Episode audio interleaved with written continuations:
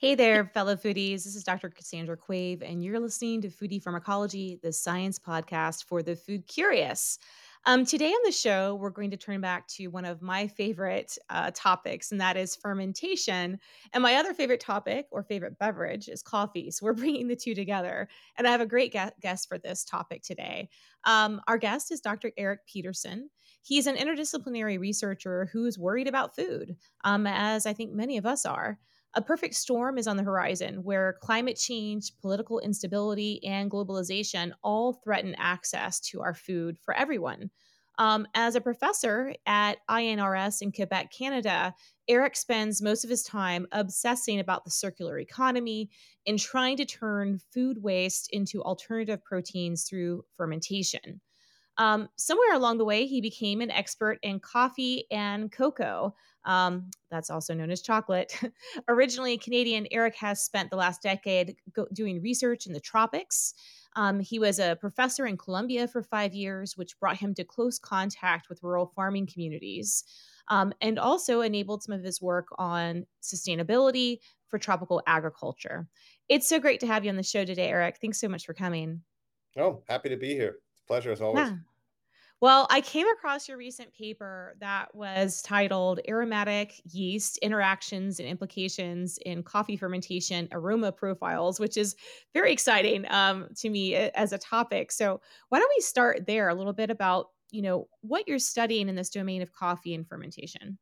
Sure, sure. Well, I mean, the first thing that uh, when I start talking to people about this is that they don't many people don't really realize that there's a fermentation step involved in coffee production. There's also mm-hmm. one in cocoa production as well, and uh, this this plays a really important role on the on the sensory uh, attributes of the coffee that we drink, how it tastes, how it smells. Um, so uh, th- and so th- what we we call this post harvest processing, and uh, there's a lot of research now that's being put into understanding uh, how this happens uh, out there in the field. Great. So, well, coffee and chocolate are both fermented products. How does how does this whole process work? How does fermentation work on the coffee itself? I mean, are these are we adding microbes to the coffee or is this coming naturally from the environment and how do you control for variability if it is natural? How does all that come together? So that's um that's a great question. Uh, there's a lot of uh, natural microflora out there that normally forms the the uh, basis for this fermentation. You think about how uh, you know uh, these fermentations were originally invented. They just made a heap of beans somewhere, and then afterwards, oh hey, it tastes really good. I don't know why something happened in there. So it's a spontaneous process that takes place. Uh, but so there's two different ways of processing coffee. There's dry coffee, and dry processing, or natural, where they spread them out to dry and there's no fermentation or there's a wet process where they wash the beans and they remove the pulp and then allow them to sit uh, for about 48 hours. Uh, and the microbes uh, um, will clean the beans because they're left in this slimy mucilage. And so the, mm-hmm. the, microbes will actually consume that mucilage, which then makes it easier to dry the beans. But at the same time, these microorganisms are changing the flavors of the beans as they go along through various different ways. Cool. So, how do you, as a scientist, how do you detect these changes in flavor? Are there chemical analytical tools that you can use to to track this? Oh, absolutely. But I'm just, uh, you know, a, a, a, simple microbiologist. I have I have friends who are very good at analytic chemistry, and they have very expensive machines which can peer into the coffee beans that I fermented and tell me, you know, what all the different chemicals are that are present in the coffee bean. And uh, let me tell you, it is complex. There are multiple different factors at play for all that the things that have to happen to to create that uh, impact when you have your first cup of coffee in the morning. Nice. So I think, you know, so many of us enjoy fermented foods. I mean, and fermentation can be driven by bacteria or yeast mm-hmm. um, and other fungi. In the case of coffee, is there a certain um, maybe a certain group of yeast that's more predominant or is there a certain genus of yeast as a microbiologist? What have you seen in the diversity of, of fermenting microbes? Sure. So uh, there are in the last couple of years there have been a lot of studies that are coming out now onto the microbiology of these fermentations. Uh, but generally um, when we peer into these communities uh, there are two main groups of organisms that are present uh, lactic acid bacteria and yeasts So, uh, and they kind of work together in this mixed microbial community. Uh, the the lactic acid bacteria, which you may know from other types of fermentation, like sauerkraut Mhm. or kimchi, they Mhm. acidify, so they bring the pH down. So that's a really good way to tell to watch for your fermentations is the is the pH change. This can also sometimes generate some heat, so you can see that happening as well. Uh, but they're pro- predominantly there to lower the the pH and preserve this the food before it can be spoiled by undesirable organisms that are like molds and other unpleasant things but on the other side, the yeasts, uh, they're also in there, and yeasts are uh, remarkable at producing uh, aromatic compounds as well. They do this mostly as a form of, of microbial um, microbial uh, defense against uh, other other types of uh, organisms. But to us, they end up tasting uh, wonderful, you know. And it, it's funny. It's just like how uh, chili peppers are designed to not be eaten, but we want to eat them anyway. So this is Yeah. a, this is a defense structure that that we now use to impart all these wonderful different aromas into the into the fermentation.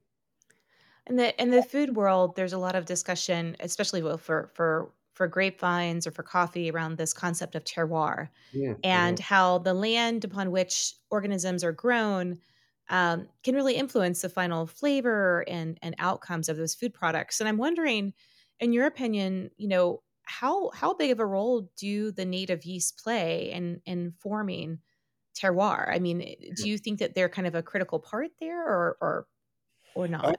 so um, yeah, there's a lot of diversity in yeasts, uh, and multiple different players are all coming together. Uh, and now these players do show up across the tropics. You know, like the same organisms will likely show up in Indonesia as they do in in Colombia or Africa in that tropical equatorial band where most of the coffee coffee is hmm grown.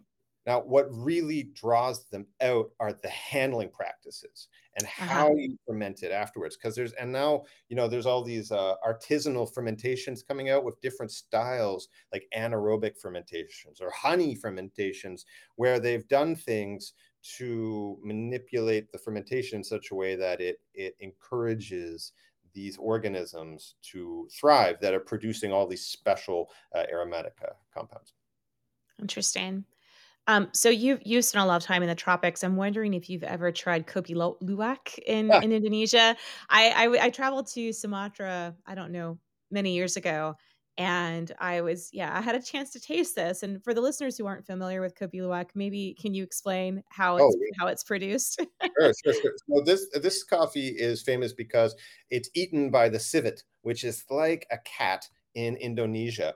And so afterwards, after it's passed through its digestion, they collect those beans and make that out of uh, make that into a very uh, high priced coffee. Um, that what what the argument being that as it passes through the digestive tract of the animal, it gets fermented and it becomes even more rich. There's also another one called uh, black ivory coffee, which Hmm. is the same pro- principle but fed to elephants. So yeah, so Oh, you can yeah, so that that's another one. Um, I have tried Kopi Luwak. I was just in Bali um, a few months ago. Uh, my wife's from Singapore. I've lived in Singapore for years, so I love that part of the world.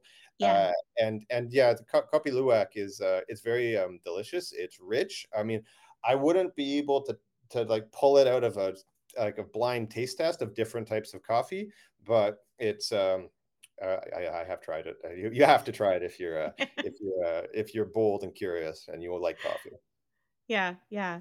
It is it is interesting. It's kind of like, yeah, you're getting it from the end part of this digestive process, but in a way, I guess it's you're really using the microbiota and the acidity of the animal's, you know, digestive tract, the stomach to strip off those that mucilage that you mentioned earlier in the episode. Mhm, Yeah, mhm, around the mhm. coffee. It also kind of uh, tr- tr- uh, triggers uh, enzymes present already in the bean because the beans are living things as well, and they start Mhm. to activate themselves and degrade themselves. And this also plays into the chemistry because those degradation products uh, uh, from that are stored there for the little embryo to grow, they can also, uh, uh, when roasted, they make all some really interesting nutty and uh, toasted toasted flavors in there as well. Nice. So, so far we've been talking about mature coffee. So you have these beautiful bright red cherries of the coffee beans that are that are harvested. But I'm also aware there of a of a process with green or unripe coffee processing. What can you tell us about that and how does fermentation play a role there? Sure. Um, so uh, green coffee beans are the commodity that gets sold all around the world. Um, so what happens is you pick the cherries and they go through the whole uh, uh, post-harvest process, whatever you want. They get dried, they put in a bag, and they get sold. And those that commodity there is the green coffee bean. Oh, so they're ripe. They're not unripe. So I, yeah, I misunderstood. okay. But they're, okay. what they are, they're unroasted. They haven't been roasted. Unroasted. That's what they mean by right. Okay. Okay. Yeah. And so then those get sent all over the world. And so, uh, um, you know, when you are drinking coffee, it was it was shipped as green beans and then arrives to where, wherever the location is, and then some roaster there uh, uh, will will convert it into because they don't they don't keep so well once they're roasted. You know, they're easy mm. to ship when they're green. Um, so you can you can get your hands on these coffee beans. Anyone can anywhere. You don't have to be a farmer in in in one of these uh, regions that produces coffee, uh, and you can you could potentially directly do a second fermentation on these commodities to modulate the fer- the the fermentation process even further. Some people are really interested in this because it's a way to up upcycle low grade coffee beans into good coffee beans because there's a whole spectrum of different uh, qualities of coffee from commodity to specialty beans and there's a cupping score and the higher the cupping score the higher the value. So if there's a way to improve this uh, then there's a way to increase the the value capture for these for these and, and increase the profit margins for coffee distributors so I have no idea what a cupping score is. Can you tell me like what does that mean? When is that like sure. a like a interpretation of the quality or the flavor? Well, there are some people out there that are really highly trained in sensory attributes of coffee. You can there's awards and competitions, and these people mm-hmm. get paid a lot to tell people what coffee smells like. They're kind of like uh, sommeliers for okay coffee. Uh, coffee. And, okay. Yeah, and so what you would do with with these these coffee testers is you would um, it's not quite the same as making a cup of coffee, but something akin to like a hand pour, where you make a loose a loosely ground coffee, and then you do things like you smell it and you taste it. But like wine tasting, this isn't for drinking. This is this is just to kind of get the the sensory attributes, and then they they have a score for it and and the whole economy around coffee revolves around these cupping scores. And the higher your cupping score, the more money you get for your beans. And that's why artisanal farmers are trying harder to make higher quality beans. There's a drive there to to mm. provide mm. the uh, global north with their demand for uh, you know designer beans. Designer beans. So in your in your research laboratory, I know that you experiment with coffee and with yeast can you explain to us like what is it like what what is an, a standard experiment like when you're trying to evaluate how different yeast affect the outcomes of these coffee right, fermentation right. process? So um, like i said it's complex because there's a lot of different species in there. It's a it's a mixed microbial community with with yeasts and bacteria and and how do you deconstruct all of that and yeah. and or like so you could take out one yeast and and study how that one yeast grows. But then if you put it in combination with another lactic acid bacteria or another yeast how are they going to interact? And and how is that going to change the the performance? Because this is a lot closer to reality of a, of a fermentation rather than this reductionist approach of just zeroing in on the like a special this is the special yeast that does everything. There's a, it's it's complex. And so uh, you have to come up with microbiological approaches where you can uh, test many different combinations. You know, so um, let me let me ask you a question. You uh, have you can you name a yeast? I I know only about pathogenic yeast like Candida oh, okay. albicans or auris or parapsilosis. Okay. Yeah, Candida. Candida. Yeah, that's, that's a good mm-hmm. one. Well, not not for pathogens, I guess. Not, it's, it don't make you sick. I don't know if it'll make for, coffee. for baking, baking or brewing. Oh, like uh Saccharomyces. Saccharomyces cerevisiae, okay. the most like the most probably the most important yeast uh, in in history for making bread, making beer. It's also really present in uh, coffee strains. In no coffee, way. Yeah, it's, wow. a, it's, a dominant one. But there's all these other little yeasts that also. Uh, the nice thing about Saccharomyces cerevisiae is it's a very messy eater. So it grows mm-hmm. really fast, but it makes a, it makes a lot of waste when it's when it's producing, and other yeasts can utilize that waste, and then they can grow, and then they can oh. add their own special flavors in there as well. So we're we're looking at how when you cultivate um, specific types of yeast with Saccharomyces, some produce uh, one type of aroma profile and another group will produce a different type of aroma profile and we're able to peel that apart and up to now people haven't been really looking at that in fermentations they've been looking at pure cultures but now we're trying to find ways of understanding how uh, these mixed cultures can can influence the the fine tuning of the aroma profile of coffee fermentation even further. Interesting. So I've I've heard of people in the natural products world working with mixed cultures through I believe it's called a Boyden apparatus where you kind of have two two flasks with a semi-permeable membrane to allow for transfer of small molecules between the two cultures.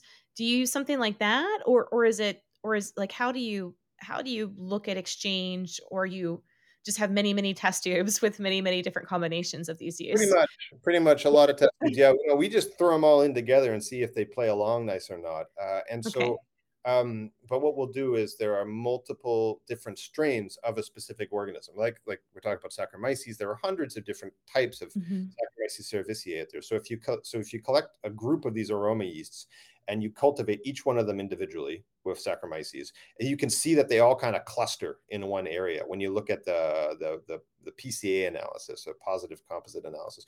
So you can look at these clustering mechanisms. You can say like, wow, when I do all these cultures with Hanseniospora, they're all over here and they're look, they're making mint and cherry notes. And then if I do it mm. with like, Pichia kudriavzevii, oh, now we're getting banana notes and some some floral notes as well, right? So you can it's it's a numbers game and then you kind of look at it statistically to kind of see where the where the, the clusters lie in in in the behaviors so interesting kind of so is is your work in some ways kind of translationally motivated i know you're really a big supporter of kind of upcycling and looking for ways to reduce waste in the food system is that is that your kind of where you hope this research will lead that this will help us to produce well, better beans you got to pay the bills somehow and True. Coffee, coffee cocoa are luxury goods. You know, there's a lot of money to be made uh, in these in these industries, uh, mm-hmm. and you know, I was working in Singapore for the Singapore government, doing multinational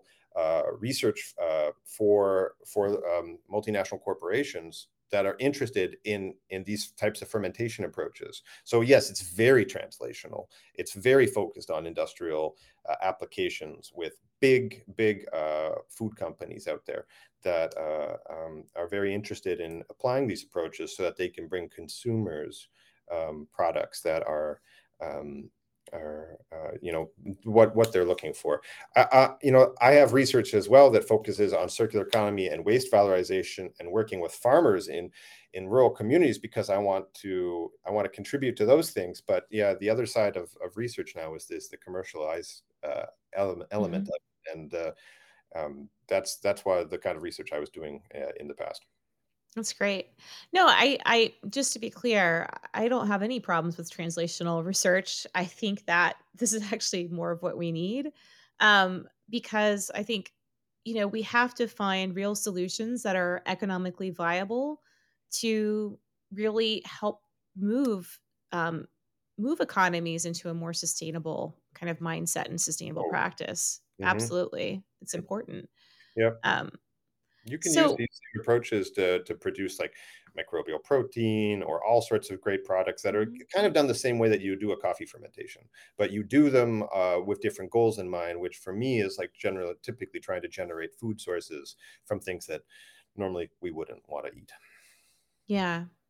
Well, let's talk a little bit about chocolate because I know you've also worked with the Theobroma cacao. Yeah. It's the chocolate tree. Um, my shirt, but I got little co- cocoa pods all over my shirt. Oh, right you have cocoa pods in your shirt. That's amazing. I like it. Dressed to impress for the interview. um, so where we, we we've, we've talked about how how fermentation is important to releasing these incredible flavor profiles in coffees, but is the same principle? Does that also hold for cacao? Like, is that also important to the quality of chocolates that we then receive down the road? Absolutely, 100%. Uh, if, if, anything, it's more important than with uh, coffee, and it's more complex because uh, there's there's more things in play. Uh, specifically, when I was talking about heat generation and enzymes in the beans. This happens a lot more in cocoa, where the and that's where you get that rich cocoa flavor uh, taste. And so, you know, there's there's multiple different places where you can get coffee around the world. 85% of it comes from West Africa, from Ghana, which is where I got this shirt visiting Ghana, mm-hmm. uh, Ghanaian co- uh, cocoa farmers.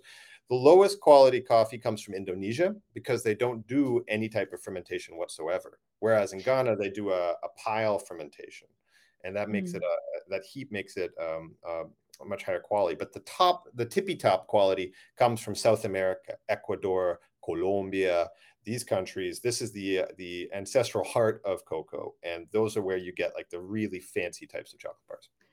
So for the for the cocoa piles, I know like I've I've eaten just raw cocoa off off the tree in in Peru. Now, of course, not the actual dark, you know, seed part, that's the nib, because that's incredibly bitter. But the white pith that's mm-hmm. doesn't have that great of a taste, but it's it's kind of interesting to know like on. I like it. Yeah. Um, so when you talk about fermentation in this context, are they breaking open the cocoa pods or are you just piling up the pods intact in these large piles in Ghana? Like no. how are what do these piles actually look like? I'm just trying to paint a picture. It is done differently in different countries, but in Ghana, what everybody does is everyone from the neighborhood comes over to one person's farm and they collect all the pods, they crack them open with a stick, reach mm-hmm. in, pull out all the pods, and then make it make it make the beans into a big pile of those. Just the beans. beans mm-hmm. Yeah. And then what? And then that sits. They sit that for about seven days. Uh, with mixing occasionally. Uh, at the start, all of that pulp, which I find very nice, it's sweet and floral. And when you make a huge pile of it, it kind of creates a juicing effect, which drips off into, and they collect it in a bucket next to the oh. pile and then you can mm-hmm. drink that. It's it's wonderful.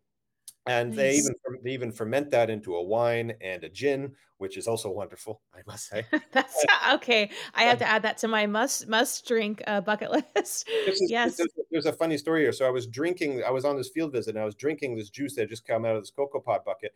And uh, the microbiologist on another microbiologist was like, "Hey, I just did the counts on that. You should know that the Enterobacter count is very high." I'm like, which is the bacteria that typically make you sick if you're traveling, if you know what I mean. I'm like, you could have told oh, me that. traveler's diarrhea. I, before I drank it, but uh, fortunately I was okay. But there was a moment where me and some other people drinking went like, oh no. But this is what happens when you travel with microbiologists. I like that. Gin kind of balanced it out in the in the end. Yeah, you have to wait for more that alcohol production to happen uh, later in the fermentation process. That's great. So so this this kind of this white pith kind of forms this juice that can then be fermented to make added value products. Mm-hmm, um, mm-hmm. When what's the what's the key that kind of tells people okay the pile's ready now to dry or is that the next step in the process after it's fermented for seven days yeah i mean so they they've got a pretty good uh, rhythm down to what they do and it happens pretty consistently uh, that you know it takes about seven days. You can watch the temperature like kind of peak. You can look uh, it kind of gets up to even 50 60 degrees so it gets quite warm uh, mm-hmm. from all the microbial activity growing on that pulp. And then as it starts to taper off they know it's done. That, that part's pretty pretty consistent actually it always kind of happened the same way what's less consistent is the drying afterwards because now you've got to spread these things out on a big mat in the sun and hope it doesn't rain and and, and oh. it lot so so this can yeah. really uh, influence the quality of the cocoa as well because uh, you know you don't want it to take too long to dry or it could it could get moldy and so mm-hmm. so the the drying is one of the more more sensitive things. The other thing people don't think about is that, like wine, the cocoa beans need to age. So if you let them sit in, um, you know, in a warehouse, as they often do when they're getting shipped, that gives the beans time to age and become a, like a little bit more oxidized, and that really adds to the rich cocoa flavor notes that you get in cocoa beans as well. Oh, interesting. Interesting. So I know you're not a chemist, but I'm wondering within both of these plants, you have this crazy high mixture of xanthine alkaloids, your your stimulant alkaloids, mm-hmm. caffeine, mm-hmm. and cocoa. You have theobromine. Yep. Um, so does the fermentation? Do you know? Does the fermentation also affect the availability of those alkaloids, of those bitter stimulants, or? so we've looked into this, uh, Mhm. and you know, being part of a biologist is understanding the chemistry of the systems that you There you use. go. I'm Uh-huh. just not very good at using the really complicated machines Okay. How much chloroquinolactone is in there, but there, there are these these there, so in coffee there are things like uh, chlorogenic acids, chloroclinolactone that are very responsible for the bittering tastes that you get uh, when you drink when you drink a cup of coffee. And Mhm. so when you ferment these green beans, you can actually slightly lower those uh, those amounts. They do get metabolized by the by the uh, microorganisms. And so what this does is it makes the coffee a little bit more mild, which is great if say you have uh, gastrointestinal problems. You know, then uh, this is this coffee. If if co- if you find that coffee upsets your stomach, there's less chance that this is going to happen with this this fermented green bean instead. Nice, nice, nice. So, out of all the places that you've traveled across the tropics, um, what's your favorite source for both coffee and for for your cocoa?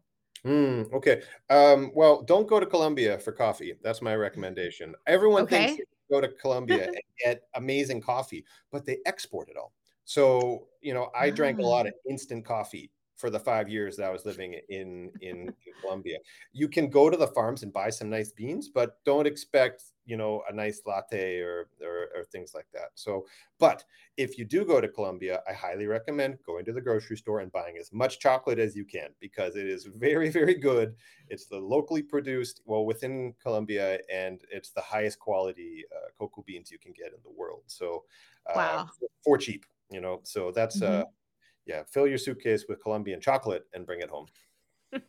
and you buy the Colombian coffee here in the US or Yeah, Canada. yeah. Well, I mean, I can, let let me ask you a question. What kind of coffee do you drink, Cassandra? Oh man, I'm so bad. I just drink anything. I, I I I'm embarrassed to say like I have like the pre-ground folders right now, but my husband is a big coffee fan and he's like I have to do better than this. Uh, so yeah, his birthday was this week and I got him like a home coffee grinder. So he's going to nice. start, you know, yeah, he's Italian, so he's very particular Ah, about his coffees. And He's just been suffering along with me, you know, when I do the grocery shopping. So I think he's he's taking back control of the coffee. So we'll see what comes out uh, next. you know, like uh, uh, Italians love their coffee, but and they claim to yeah. own it, but really it comes from other countries, you know. And I have some Yeah. examples here. I wanted to show you Oh some. yeah. I'd love to see examples. So I, I get my coffee from a roastery in Montreal called Zab, uh, and I had Uh-huh. this I had this ordered in. Um, but there's some good examples of some different coffees. Like for instance, we've got two here, uh, one from Brazil and one from Ethiopia. And so um, the Brazil is uh, a dry uh, ferment, uh, not a fermentation, but a dry process. And so, like a lot of time with these, they'll tell you these are single origin coffees, and they'll tell you where it came from, uh, what the farm was, uh, who produced it, the altitude that it was grown at, Wow. the variety of the bean, uh, and the and the process. So in this case, it's uh, it's uh, naturally depulped. So this is a natural process. They spread these out to dry, and then the roaster has put that the uh, uh, aroma notes for this coffee are brownie, nuts, and cream.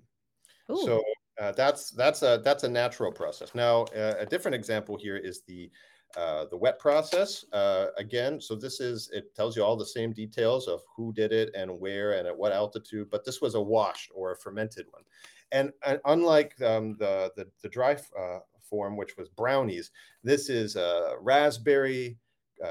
Pamplemousse, sorry, it's in French, is grapefruit and and flor- and floral notes. So you can see this is very fruity, whereas that whereas this var- variety is very like chocolatey and and Chocolatey nutty. Oh, and now nice. you can smell them and you can smell the difference. Like yeah, this one does smell fruity, and this one does smell um, nutty.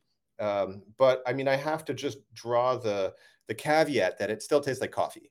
Uh, people think that like it's gonna taste like raspberries. I'm like, no, it still tastes it's coffee with these subtle notes afterwards of of Yeah. raspberry. I had a friend. There was uh, I learned I was doing this coffee fermentation in Singapore, and there was a coffee shop downstairs that would sell these single origins, and that's where I developed a lot of my palate. And I brought one of my friends there, and they they ordered a coffee that had a gummy bear a, a- aroma notes of gummy bears, and they were expecting it to taste like, and they drank, bah, this is coffee. You know, like, yeah, that's what it is, you know. But somewhere in there, they get pretty creative with the the the bouquet of these of these coffees. But but uh, from a broad perspective, you you really can uh, taste it. And sometimes it'll just surprise you when you're like sipping a like my coffee. It's like getting a little bit cooler, and all of a sudden I can taste notes of like cardamom or cinnamon. And I didn't put those, I didn't put those in, you know. So uh, you have to like kind of cultivate the palate to do it. But the other thing is, it's not hard to make these kinds of coffees. Anybody can do it. You just, you know, like I started with like a little little hand grinder, a little, Uh-huh. Jap- little Japanese hand grinder that you can use for growing um, for for grinding up your beans, and then just like a a, a you know a, a hand pour for filtering. Filter. You just grind the beans and you put them in there, and you and you let it. Oh, nice. That's it's very really fancy. Yeah. really fancy, but low tech as well. Low I mean, tech. Yeah. Yeah. The only thing that I've really invested in is uh, a, a good coffee grinder because that actually does Mhm. make a difference in the quality of your coffee. And uh, frankly, I was getting tired of like hand grinding my coffee every morning. I was like, oh, I have to do this. It was limiting my coffee intake, which may may have been better in, in the long run. But now I'm now I'm a high octane state, and I'm drinking coffee all the time, and that's great. That's great. So when you talk about a good coffee grind, like how how fine do you like your coffee? Because we've we've talked about like basically, uh, well, this is where you're passing hot water through the coffee. Um, but you also have other forms of coffee consumption, such as in espressos Mhm. or Turkish coffee, where other plants like cardamom are added to it. So what can you share about the quality of the flavor combined with these different preparation styles? Because Okay. you're you're starting with coffee beans, I guess, prepared either fermented or not, but there's so many different ways it can go So many, so that. many. So let's just put aside the flavoring elements because that's kind of like a little gauche to coffee uh, connoisseurs. We don't, we don't, Okay. don't add anything into the coffee. You know, that'd be like adding No some vanilla, vanilla syrup, you know? vanilla Okay. syrup to your wine. You know, just to make it a little bit nicer. Like, oh, how I would never do Yeah. that. But, but um, so if you were, I mean, it, it really depends on what kind of coffee beverage you're producing. Uh, sets in motion several different things. Roasting, for example, uh, if you want an espresso, you want a dark roast. The most, Mm. uh, the darkest roast is an Italian roast, and they roast it so much that the bean turns purple. It's almost like a little, it looks like uh, like it's been carbonized, or it's a little piece of charcoal. You know, it's been it's been zapped into pure like a rich cocoa taste, right? Whereas if you want to taste the acidic and floral notes, you want to roast it less in something like a, a city roast or a light roast. And this Mm. keeps it more acidic, but allows some more of those those aromas to to come through uh, as well. And then um, the the for the preparation, you, like you fine grind is typically for espressos. Uh, a coarse grind is more for hand pours, and you kind of have to dial it in yourself for where where what you like. And uh, uh, but but but generally, uh, the the roast diameter is is specific. If you're using an espresso machine, fine. If you're using a hand pour, you want it on a medium. And I think with a percolator, you know the old uh, Italian style ones, those which I've used those for years as well. Uh, they uh, they they also require like a, a certain grind. Yeah. Yeah. Ugh, so many different ways to take this one ingredient and transform it. That's what's so cool because it all starts as like this little plant. And yeah. In the end, it's always coffee, but the quality and the the, the flavor profile and the style can Mhm. vary so greatly. something that we really love, but you also have to consider that like a lot of people around the world, their livelihood is defended depending on these beans as well, right? And we talk about things like uh, you know, fair trade coffee beans and like making sure that Mhm. farmers get a fair share for it. But at the end of the day, they're still not getting paid that much for all this coffee that we love we love to drink. And so this is it's a it's a real catch 22 because you can't say like well, I'm going to stop drinking coffee because farmers are being exploited because then the farmers are not going to have an income anymore, right? But but at the same time, it's like, well, you know, you're looking at corporations that want to maximize their profit margins while paying the farm, not paying the farmers more. That's a little bit, you know, questionable as well. So I think that it's it's really complex and it's a really high visibility target because um, coffee and cocoa, but but uh, it's just something that I think we really need to be aware of, uh, you know, and uh, check our Yeah. privilege a little bit when we're uh, Yeah. drinking our coffee. That we got to understand, and our chocolate, you know, how much work people put into this wonderful thing that we love to enjoy.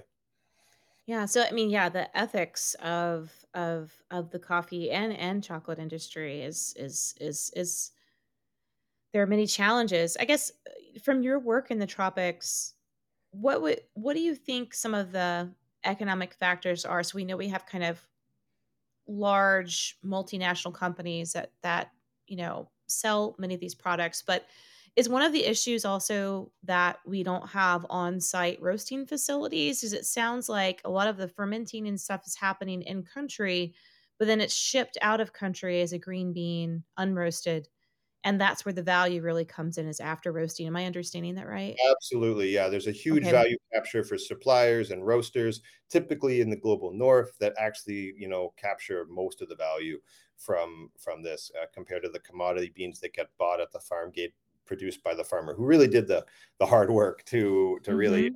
uh, to to get this to, to this state. Uh, I mean, so if you look at uh, cocoa production, you know, there's only three main uh, uh, country or companies that that buy beans from farmers and sell them around the world you know so there's there, it's really consolidated into three big uh, distributors of coffee beans and then they sell them to chocolate companies you know and there's there's five big chocolate companies I, do, you, do you think you can you can name any of the the big chocolate companies of the world Well, I know there's Nestle, right? Is that one? that's Okay. one that's one I don't know the others. I'm failing the test. It's uh, so Hershey? uh, Hershey, hershey's maybe? hershey's Okay, Hershey. you're on a roll Um, about Ghirardelli? I don't know if that's like a brand or if that's an actual, like, maybe Belgium Belgium's a really important uh, chocolate site, but it's not one of the big uh, companies. It's not for for uh, Yeah. So uh, Mondelez is another one. They're uh, the Okay. people that like Cadbury, to- Toblerone, Oh, okay. uh, Toblerone. I know those. Those are tasty. Okay. uh, uh, Ferrero Rocher. Uh-huh. Ferrero Rocher is another one, and uh, the last one's Meiji in uh, Japan. So those Huh. people produce the bulk of the world's chocolate that we eat, um, uh, and so you can just kind of see how like it's gone from like a, like a diverse base of different farmers rapidly into consolidated stru- power structures that that that, that Mm. have a, a, a profit structure around selling selling these beans. Uh, and uh, and so, but people hold them accountable. Uh, uh, so this shirt that I'm wearing, I don't know if you can see the, the logo on it anywhere, where it says that it's a Cocoa Life, and so Mhm. and so um, I'll stand up. Yeah, you go. Yeah, okay, Cocoa Life. Nice with your cocoa. so Mhm. Cocoa Life is a initiative by uh, Mondelez for their farmers in Ghana to try and you know uh, uh, uh, help farmers to increase their means of uh, economic gains, uh, increase sustainability, provide you know access to education. So uh, you know I think it's good to keep pressure on these big companies because they do invest. If if they see that consumers care about this, they do invest in uh, in supporting these communities and making sure that that they're uh, that they're taken care of. And and so I, there's uh, it's it's nice it's nice to see that. There's always more work that needs to be done on this but but there there are uh, there are initiatives. I mean i also this is another uh, brand of coffee. This one's from uh, bali. Oh, and nice. so Mhm. this this is um, produced by uh, a uh, initiative that helps farmers. They produce biogas uh, for manure and they use it as a fertilizer on coffee and cocoa, and then they sell these coffee beans for the farmers to try and help them, uh, uh, you know, sell these these these high end coffees as well. So there's lots of little initiatives like this that really try to help farmers, and I work with them as well to try and improve their sustainability techniques and and and really, you know, in- increase the quality of life for the people that are actually at the They're end the actually doing yeah, that have to make the advance the the investments in land and labor. It's it's it's it's kind of wild to me that so much is made off of the trade of these products, but actually the creation of the core ingredients through farming is is so undervalued. I mean, and things are only going to get harder. I mean, right now we are suffering massive heat waves throughout, you know, Europe and the US and beyond. Um, you know, it's it's like 104 degrees um s- Fahrenheit right now in in in the village in Italy where my husband's from and I'm like this is really hot. That's Yeah. really No, and so what's you know there are there are going to be consequences from climate change to our ability to grow these crops plus we have a pretty low level of biodiversity when it comes to coffee and and cocoa Mhm. um, what are your thoughts there? I mean, are these industries at risk because of of the factors of climate change and low biodiversity? Um, what absolutely. do you what do you foresee?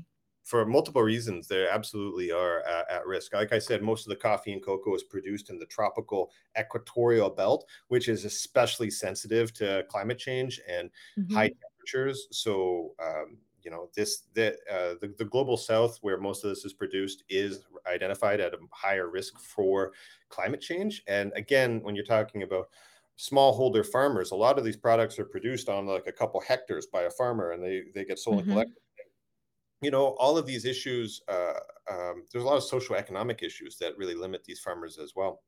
And, and climate change exacerbates that. Even things like inflation and like how like the cost of food right? Like it's becoming more and mm-hmm. more expensive and and they really feel the pinch. I, i've got family in colombia and they tell me that people are really feeling the pinch from uh, from the price of food and uh, you know but the the price of commodities are, aren't like the, the the price that they're buying or selling their beans for isn't increasing but the food is getting more and more uh, expensive. So finding ways where they can increase their self resiliency and uh, you know uh, take care of themselves more uh, be adaptive in the face of climate change. I'm writing projects on that right now that's great try and um, you know uh, work with the people because yes i want i i want to make sure that we all have access to coffee in the future yeah well i'm i'm just thinking beyond feeding their families there are also challenges in rising prices for the chemicals that it takes even if it's organic agriculture there's still a, an expense to protecting these plants from disease i mm-hmm. i was mm-hmm. working um, this past winter in egypt and visiting a number of smallholder date farmers in in the western desert of Egypt in a small oasis and they're having horrific problems right now with the kind of like larval insect that just gets into the date and just destroys the date and I'm I'm asking them, well, what can you do? Like, well, we have this bottle of basically it's a kind of pesticide, but they can't afford enough to actually protect all the trees. So they limit how much they put in, and then it doesn't always work. And so they're seeing big parts of their date orchards just dying off and this is a this is something we've seen over and over again we've seen this with citrus as well right with citrus greening um, where we have a lack of diversity and factors from climate change and pests it's it's it's just a recipe for disaster right absolutely, absolutely. i i do know that there's one site in colombia very close to where my family lives where they have a a uh, biodiversity uh, orchard, so to speak, or a plantation mm-hmm. Of maybe they have like 65 different varieties of coffee on this plantation. Amazing. That's they rare. Mostly, yeah. Yeah, it is very rare. It is a very special thing. Now, most of the time it's like the, a few cultivars that do the bulk of the production, but they have they keep these reservoirs because they understand that this is a natural mm-hmm. heritage and a treasure that they're that they can draw upon potentially to look for pest resistant or disease resistant uh, crops because you're right all of the fruit uh, crops all, uh, fruit trees out there are all horribly sensitive to to insects and pests. The other thing that we're doing, like I said, is we uh, digest uh, manures or food waste into natural gas for cooking in the home, but then it also mm-hmm. produces a series of fertilizers, organic fertilizers as well. So they're able to turn the re- residues uh, into something that, so then they don't have to go out and buy fertilizers, just like they have to do nice. for, for, the chem- for the pesticides as well. So yeah. there are things that can be done, uh, and it's and a lot of it's about education. People want to do these things; they just need help need training. Uh, you know, it's it's not hard, but you know, to get out there and really make an impact, you gotta you gotta work smart and work with uh, initiatives and and uh, you know uh, get local involvement into play to like make sure that these things actually really take off the ground. That's amazing. Well, I've learned so much from this episode from from speaking with you, and I know our listeners uh, will as well. Thanks so much for coming on the well, show, Eric. Uh, it's always a yeah. pleasure.